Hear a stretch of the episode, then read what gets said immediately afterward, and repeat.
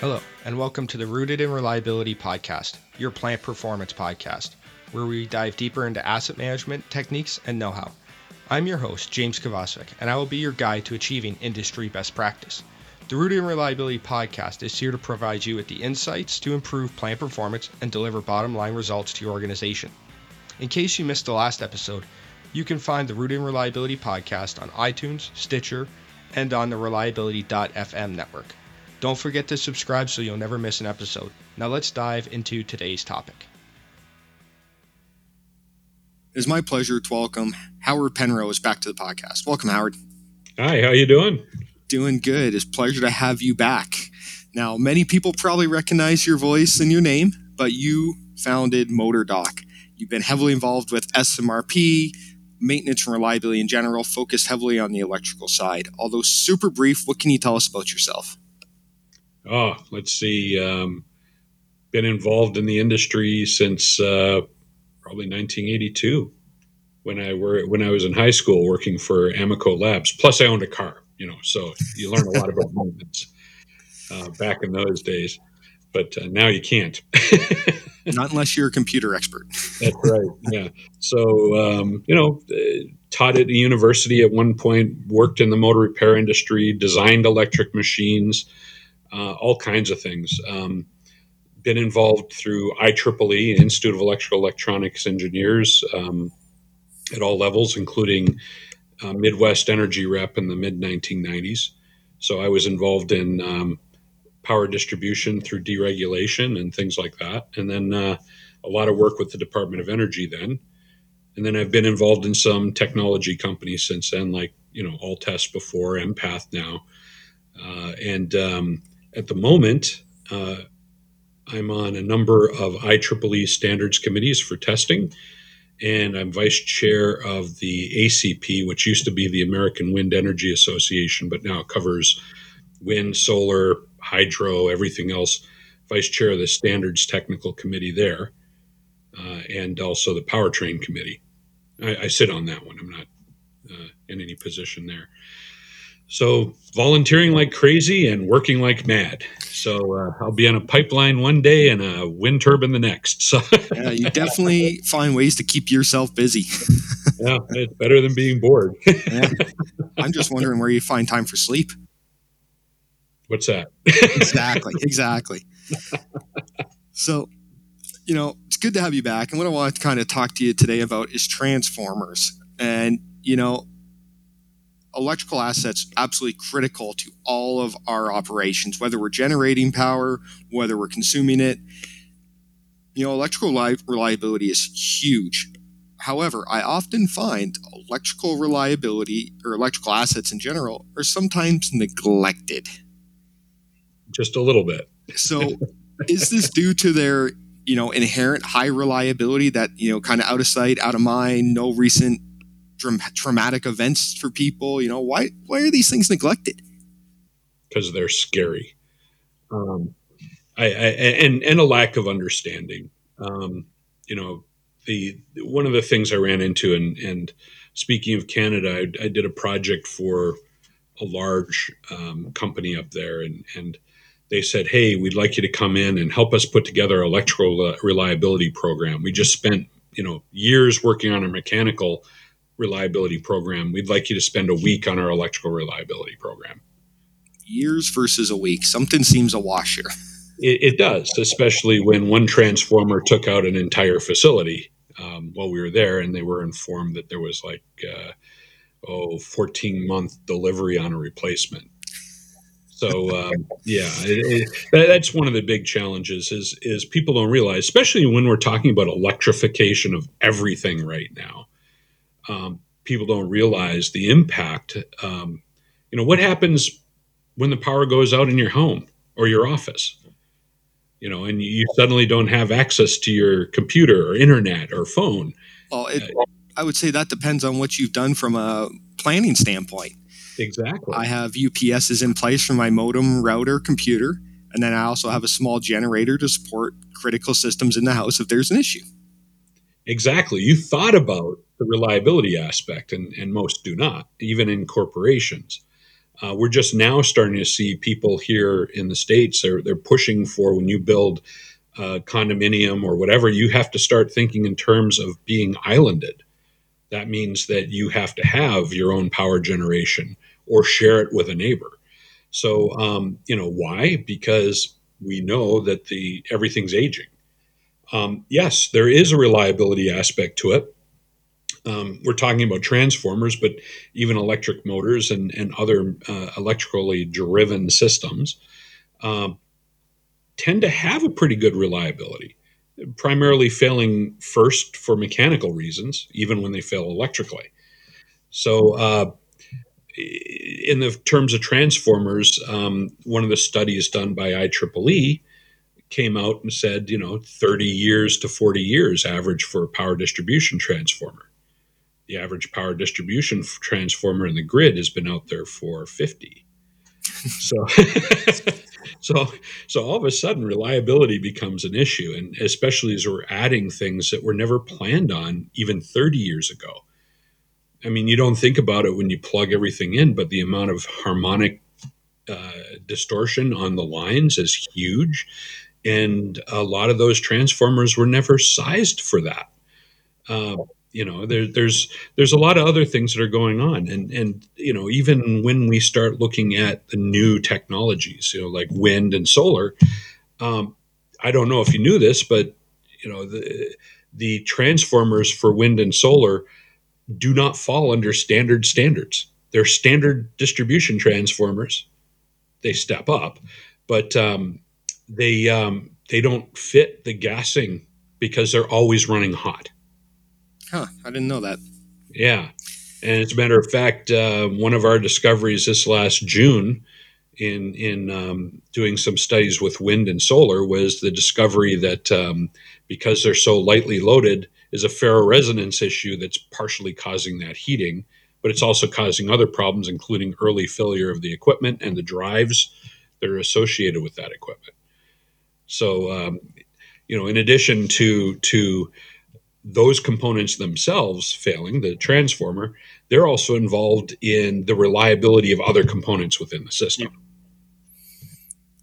So, you know, with transformers being a critical piece of our electrical infrastructure, regardless if it's within a facility, with it's in a utility, wind farms, all those other things, you know, what are the major type of transformers and do we have to address them differently if it's you know this type versus that type or is it generally going to be the same sort of approach yes and yes so uh, you have dry type transformers which are basically air cooled. You'll have encapsulated transformers in which the uh, coils are encapsulated in an insulation material.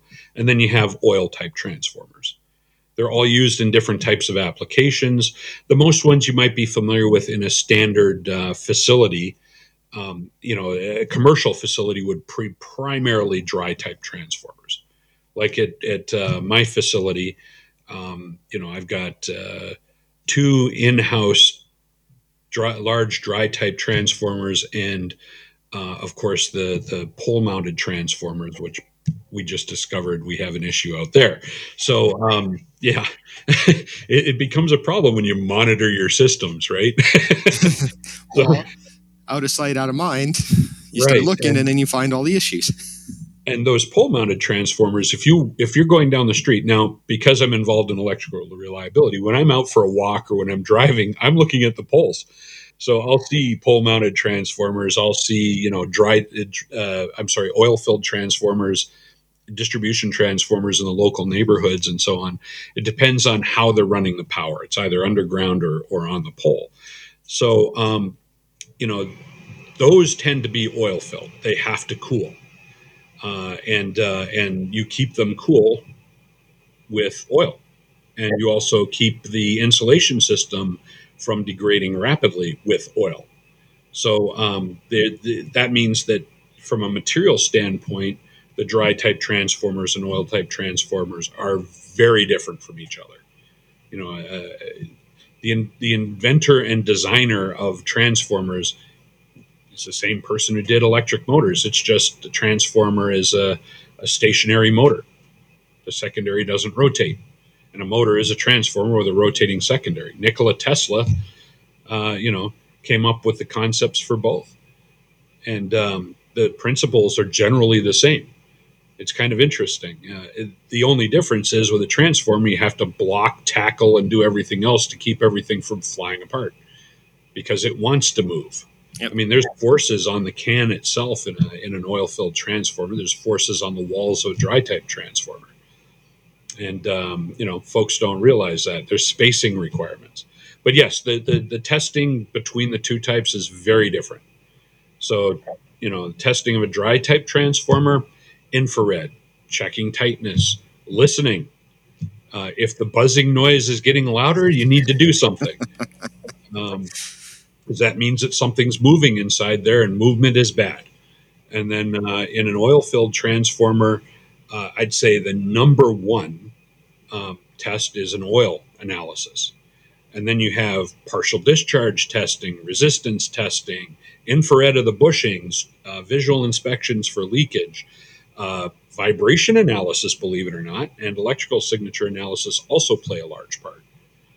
Um, so you have those different uh, those different things. Still comes down to mechanical degradation and, and looseness. Yeah, absolutely. So the old adage of keep it clean, keep it tight applies to both types of transformers. And then depending yep. on if it's oil filled or dried, we're going to leverage oil analysis. We'll leverage, you know, ultrasound and infrared imaging for both. And yep. then, you know, we're going to do some regular testing to make sure that the transformer's operating as it should. It's not too hot. We're not getting too much harmonics on the lines. We're not having those types of things. And if it's oil, then we got a whole other host of things we got to look at, like dissolved gas, moisture, um, insulation breakdown, all those other things, right? Yeah, exactly. Because uh, you know, in in an oil filled transformer, you're talking about wood and paper as your primary insulators. I mean, for most existing transformers, they've gone to polys now. So you've got the different polyester type insulation systems going in and Nomex systems. But you know, I just finished investigating one a few years back on on a mobile transformer, in which they used um, uh, they used different oils in it than were originally designed, and they didn't check to see if they were compatible. So the first thing, the first thing we noticed was when we took an oil sample was all this red material. Well, that was the insulation.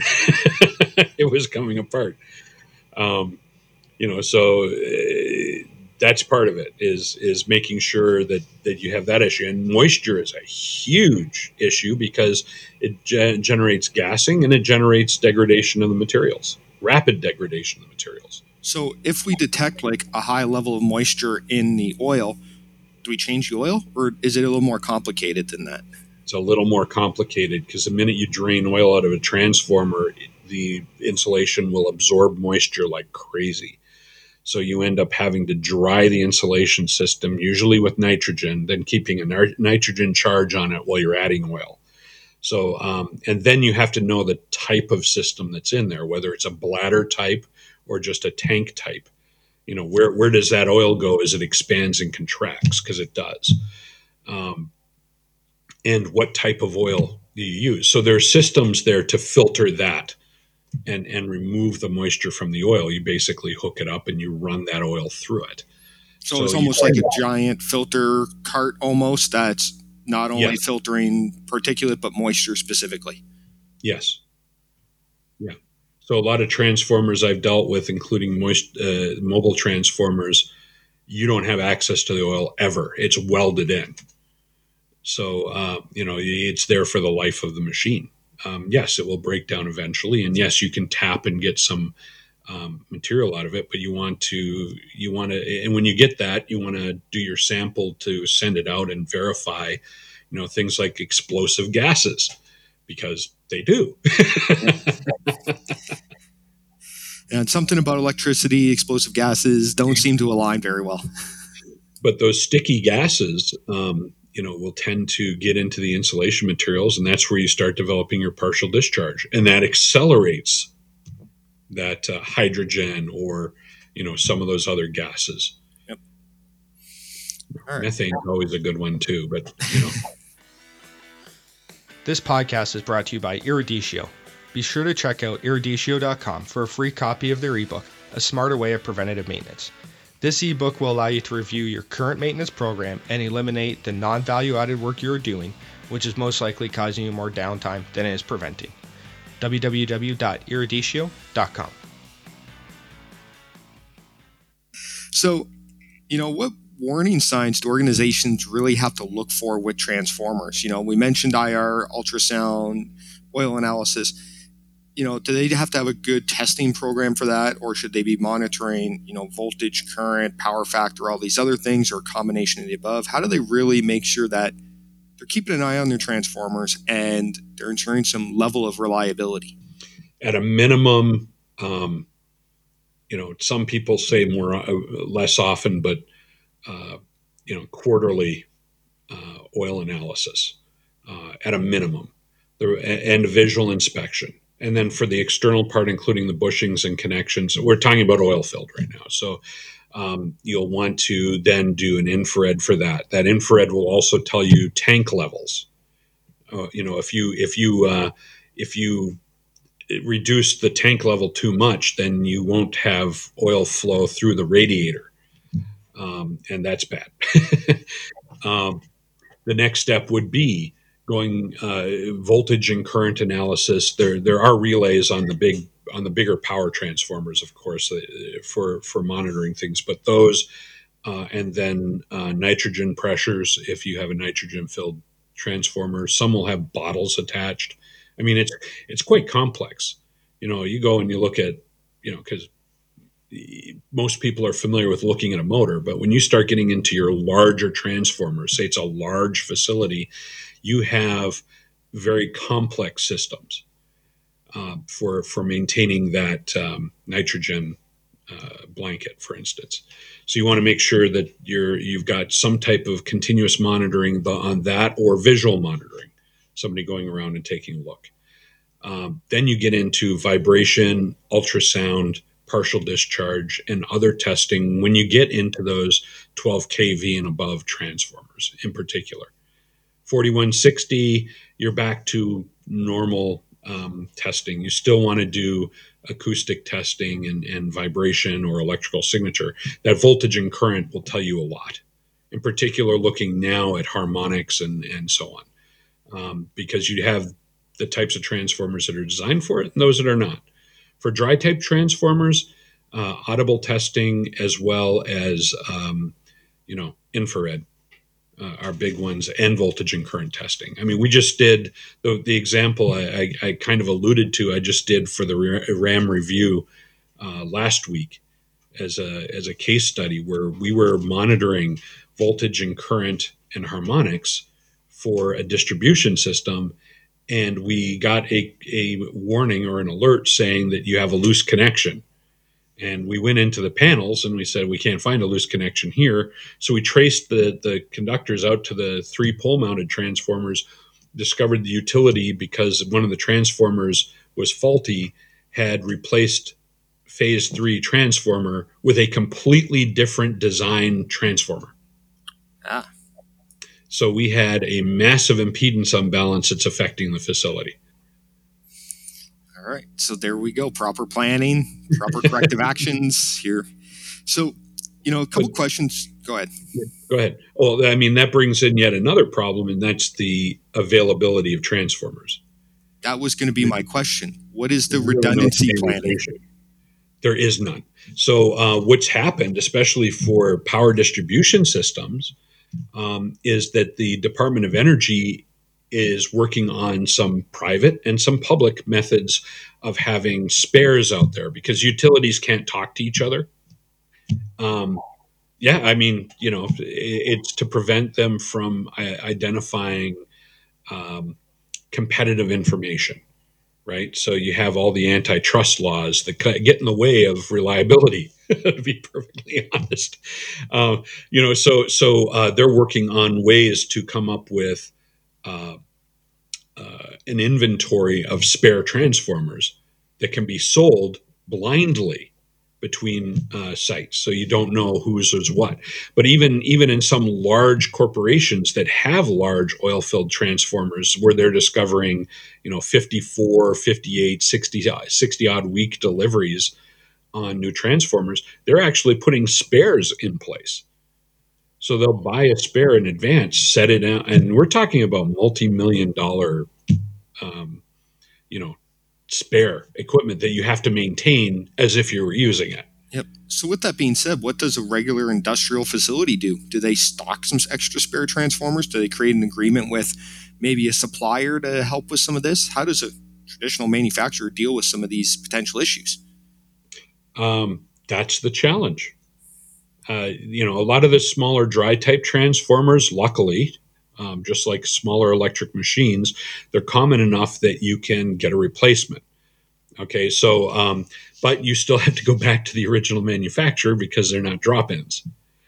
Um, you know that that's part of the problem is is there's very few where it's not like an electric machine where you go on to say I need this frame size and plop it in. Um, you know, knowing that it's going to operate in the same way. No, the impedances are going to be different. All the other, you know, components of that, and it may not even have the same footprint. You know, so so those are considerations that have to be there.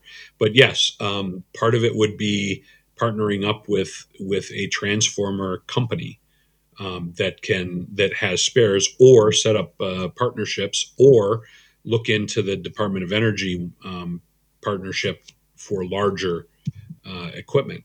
The alternative is to set up spares. And, uh, you know, for the critical ones, and the critical ones are the larger ones that can take down a plant. I just had a case um, within the last couple of months, within the last four weeks, uh, where uh, a company was saying, well, why don't we need to do this? Why do we need to do that? And they had two primary transformers for their facility go down, knocking out their facility for about a week. So uh, you know, it's it's uh, it's not as uncommon as you think. Um, and the good news is that you know you know when it's a transformer because it tends to be dramatic. well, in a past life, I had I we, this company took over this facility, retooled the entire facility, and one of the first things I had to do was look at the substation. So yep. it was coming off the pole at 27,000, 28,000 volts, something like that, coming into the transformer, stepping it down to 600. This transformer was 60 years old when I got it. Yep. Hasn't been maintained in a while, so we had a couple leaks going on, did some oil testing, that sort of thing, and lo and behold, we had a lot of moisture in that transformer. So we brought in that big truck, sat there for like 48 hours trying to dry this, dry the oil out. But at this same time, this older transformer, there was a lot of other concerns with it. So we were seeing breakdown in insulation, the paper you're referring to, stuff like that. So we worked with that supplier that came in to help us dry it see what they had available in their yard should we need it. And we worked out an agreement with them where if we couldn't get that one, we would get one that would work, but they had a large inventory of transformers a couple hours down the road. But that was 10, 15 years ago now. I don't know if that same agreement would would hold water right now, given the, the demand for certain things. But we had to put that in place to make sure we could do we could still facilitate and operate that facility should we have an issue with that transformer. And I don't hear of a lot of organizations going through that level of planning just in case mm. a substation goes. No, most of your planners are not electrical in general and even when you're electrical, very there's very little as far as power training out there in universities. Um, this is one of our big pushes at SMRP when we were talking about the um, skilled trades training and and and uh, you know uh, engineering training in general and and so on and so on and so on. I mean, really, people don't think about transformers until you have to, and, and the number of repair facilities out there for transformers is limited because it's a it's a highly specialized uh, area. Yep. Well, I'm an electrician by trade, and in our training, it was 750 volts or less. That's what we consider low voltage here in Canada. Yep. 750 volts or less. We talked briefly about high voltage stuff, you know, but very very briefly. It was don't go near it. Yes. And that was yeah. about the extent of it. And I remember, you know, air becomes conductive over a certain voltage and, you know, enough to keep me away from it. at least 10 meters away. Yep. So I'm in that boat. It's scary when you get to that bigger stuff. yeah. That, that large facility in Canada I was talking about, they were bringing in the 500 kV stuff. So going into a switch yard was amazing because you know we had to go into the live switch yard and you're walking underneath the lines, going, "Gee, I'm glad it's not humid today." yeah, exactly. So w- the other question that comes to mind is, you know, we got all this re- potential redundancy planning that we're looking at doing. We got our basic inspections that we're doing, those types of things. Where does IIoT fit into this? Is there other tools that we can leverage from like industrial internet, real time monitoring that people are using to help keep an eye on, you know, their electrical infrastructure, that type of thing? Or is it still just should ask. You know, um, yeah, there, there's uh, there's some vibration technologies. There are some oil continuous oil tra- testing uh, technologies. Uh, in in the wind industry, probably the more popular one is a company by the name of Poseidon. Um, there's uh, uh, partial discharge continuous monitoring for your higher voltage systems. Uh, basically, a lot of the stuff we use for electric machines you apply to transformers. Um, you just don't have the rotary portion. I mean, we're doing we're doing continuous monitoring with our system. You know, so uh, on transformers, it's incidental. We're looking both directions. So you know, when when we start seeing uh, certain conditions from uh, even harmonics appearing on the on the voltage side when when we're testing equipment, you start looking back towards the transformer. Um, if you're seeing impedance unbalances and and and uh, loose connection readings, those are other things you have to look at.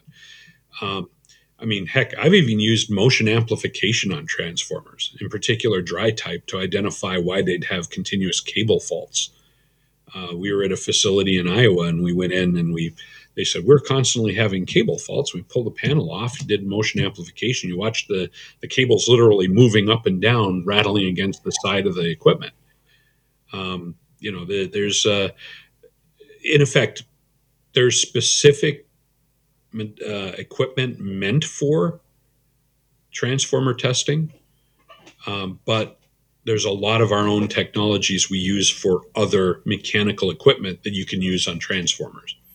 All right, excellent. So we have all these options to maintain these transformers, whether we're monitoring, identifying defects, that type of thing. Where do people go to learn best practices for setting up a maintenance program for transformers, you know, maybe switch gear, all that other stuff? NFPA 70B is probably a good primer for that. Um, CSA in Canada and uh, IEEE in the States are probably the better ones for North America um, for that type of information. Uh, you know, there's there's even I popped up a few here, so uh, grab those. Um, for for just troubleshooting and looking at reliability, because um, we updated this one nicely. Um, that would be IEEE standard uh, C57125, um, which is called an IEEE guide for failure investigation, et cetera, of larger transformers. Um, then now, uh, basically for oil analysis, because you've got silicone type oils, your high temperature oils that don't blow up as easily. Uh, but of course, then you allow the transformer to run hotter, but that's neither here nor there. Um, ester fluids and other fluids each now have their own standards. Matter of fact, the old standard for um, for oil immersed transformers is was withdrawn. So, um, and there's even like uh, C5712, which should be out by now. Um, draft stand well the standard test procedure for thermal evaluation of insulation systems for dry type transformers um, those are probably some of my favorite uh, if you want to know a little bit more about the design and troubleshooting i just picked up this book recently as part of another study because it covers dry encapsulated and oil type and this is published actually in 2021 uh, it's called Power Distribution Transformers: A Practical Design Guide from CRC Press. I've got I've got a library of transformer books. This one was probably the easiest to read. Um, those are probably some of my favorite sources. All right, excellent. So if they're starting off, you know, start with the NFPA 70B, maybe look at some of these IEEE standards, yep. and then just slowly grow from there based on what you're learning, what you're seeing. But it's a con- it's a continuous evolving process, like every other maintenance program. Oh yes, yeah. It, it, it should be, and it should be addressed because you might have an electric machine that causes you, you know, like in the auto auto industry, they'll have uh, they'll have EPA electric machines that that they worry about, but it's that one transformer that takes down the whole plant, right? Um, it's a little different, and then you're talking about losing a production line versus losing the whole facility. You can have all of the you know backup generators you want, but if they're feeding that same transformer, I've experienced this, and it goes down, uh, then you're bringing in portable power. Um, so there's there's uh, and that's that's a that's one of the things to consider too is is making sure that you have access to plug in critical systems on the secondary side of your primary transformers. you know, like uh, emergency power and everything else coming in. Yep. Um, you know, but that's that's those are the primary things. Um, for those who are interested in the history of, because I found out this book got reprinted. It's a little book by a gentleman by the name of Nikola Tesla, published originally in um, 1898, uh, oh, 93 or was it 98? Um, yeah, 1893. You know, Barnes and Noble put it back out again, and uh, it actually it? it? actually goes through the history. Pardon? What was it's, the, uh, Tesla, the inventions, researches, and writings. And um, yeah, and it was uh, written originally by T.C. Martin who was a who was a friend of his. And in the first chapter, it talks about electric machines. In the second chapter, it talks about the transformers. Perfect. Yeah, and the, and believe it or not, it's kind of funny because we're doing a, we're using the exact same theories, no changes whatsoever. Well, it proves that what he developed was well done, and you know applies to modern day stuff. Now we just have, have to learn how to deal with some of these other new modern day issues like harmonics and everything else. Oh, and and all the new. I mean, we discovered um, as part of the new distribution systems that if we build continue building them traditionally, we're going to see an increase in failure of the new clean technologies we're putting out there because the systems that protected the old damage the new. So continuous continuous learning is what the name of the game is now. Yep. So exactly. So Howard, we've talked a lot about transformers. What's the one thing you want our listeners to take away from this conversation today? What do you want them to go do, learn, apply? Well, first thing, get a hold of the NFPA 70B, go to the transformer section and start applying the basics. Uh, you know, include your dry type transformers in your in your uh, infrared route you know your internal distribution transformers right off the bat. And then begin looking at um, oil analysis. If you don't have a transformer program that's going to be your first thing. Uh, be prepared it's going to scare you. Um, I've, I've been in plants where there's been no program and we start applying and, and um, you know they learn very quickly that that they're right there within you know minutes or hours of, of being out of business. So um, you know, when you do start looking at your reliab- electrical reliability program, first area to look is your supply, right? So that would be your yep. transformer. And then start looking at what's feeding it, um, because that can have an impact on, on the life of that system. Uh, also, have seen that in action. So um, those are those are primarily the areas that I would I would say you know take away is get started if you haven't. and uh, that uh, section um, in uh, in NFPA 70B uh, is actually well written. Um, it, uh, it it does outline exactly what you need. It's a section 11.11, and it's not that long. All right, excellent. I want to thank you for taking the time to chat with us about Transformers today. But before we go, where can people find out more about you, Motor Doc, all those great things you're chat or we're talking about? Uh, primarily uh, either LinkedIn um, under motordoc.com or uh, via my website uh, www.motordoc.com. All right, excellent. I will be sure to link to those in the show notes. Howard, once again, I want to thank you for taking the time to talk to us today about transformer maintenance, how we ensure transformer reliability. It's an overlooked thing that I see in a lot of facilities, and hopefully, we'll get people moving in the right direction with this. So, thank you so much. Thank you. I would like to thank you for listening and remind you that you can always find out more on maintenance, reliability, and asset management at www.eruditio.com and by following our blog. The Rooted in Reliability podcast is a proud member of the Reliability.fm network. I'd like to ask you to please rate and review this podcast on iTunes or Stitcher. It ensures the podcast stays relevant and is easy to find by like minded professionals. It is only with your ratings and reviews that the Rooted in Reliability podcast can continue to grow. I thank you for providing this small but critical support. We'll see you next week when we dive into another burning topic with Rooted in Reliability, your plant performance podcast.